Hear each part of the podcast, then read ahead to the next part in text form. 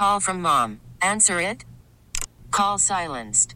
Instacart knows nothing gets between you and the game. That's why they make ordering from your couch easy.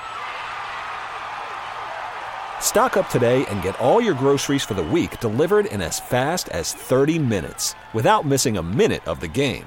You have 47 new voicemails. Download the app to get free delivery on your first three orders while supplies last. Minimum $10 per order. Additional terms apply. Today we're joined by Bloomberg reporter Tiffany Kary. It may get harder to pay for your purchases at marijuana dispensary shops.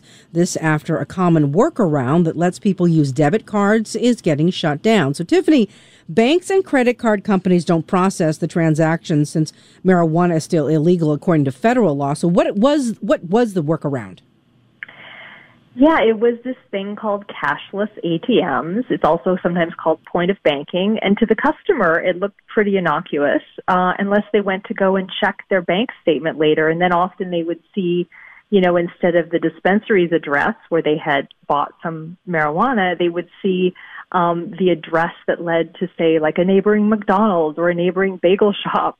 Um, and this technology was sort of circumventing uh, the banking system's uh, attempt to keep marijuana off by kind of imitating another address, um, which was problematic for several reasons to Visa and MasterCard and the banks. Okay, so then who's pulling out? What's the change? So there are a lot of layers to this industry. I won't bore you with all the details. Um, but you know, basically, the underlying processor for these transactions has sort of shut them off. Um, and so now there's been a bit of a scramble by the dispensaries as well as the companies that provide this sort of payment processing to the dispensaries to find alternatives. The good news is there are alternatives out there that people say are more compliant, uh, but they may be a little more awkward for customers in dispensaries. They require things like, you know, giving a dispensary your bank transfer information.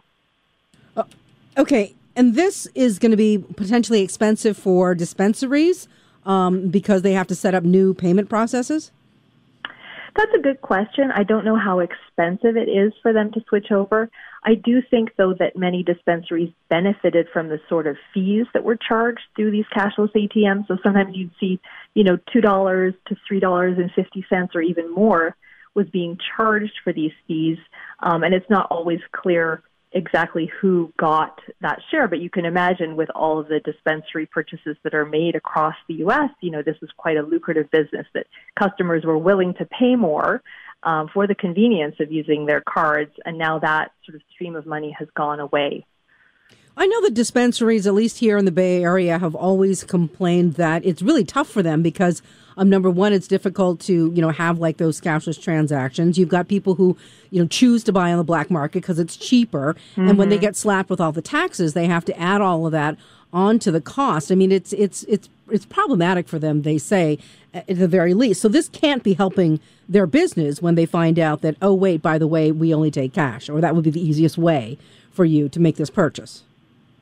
Yeah, I'm still hoping to hear more from some of these dispensaries and, and hear what they're going to do. One of the largest companies that does the sort of software for um, dispensaries that integrates with these payment solutions, they're now coming out and saying they have something else that they can offer people as an alternative. Thanks very much. Tiffany Kary is Bloomberg reporter. You can hear our tech and business report weekdays at 12:30 on KCBS and for more, tune in to Bloomberg TV at 2 p.m. We really need new phones. T-Mobile will cover the cost of four amazing new iPhone 15s, and each line is only $25 a month. New iPhone 15s? Only at T-Mobile get 4 iPhone 15s on us and 4 lines for 25 bucks per line per month with eligible trade-in when you switch.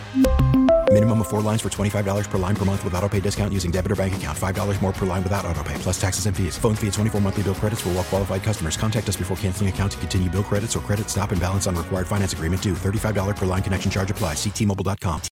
Oh, oh, oh!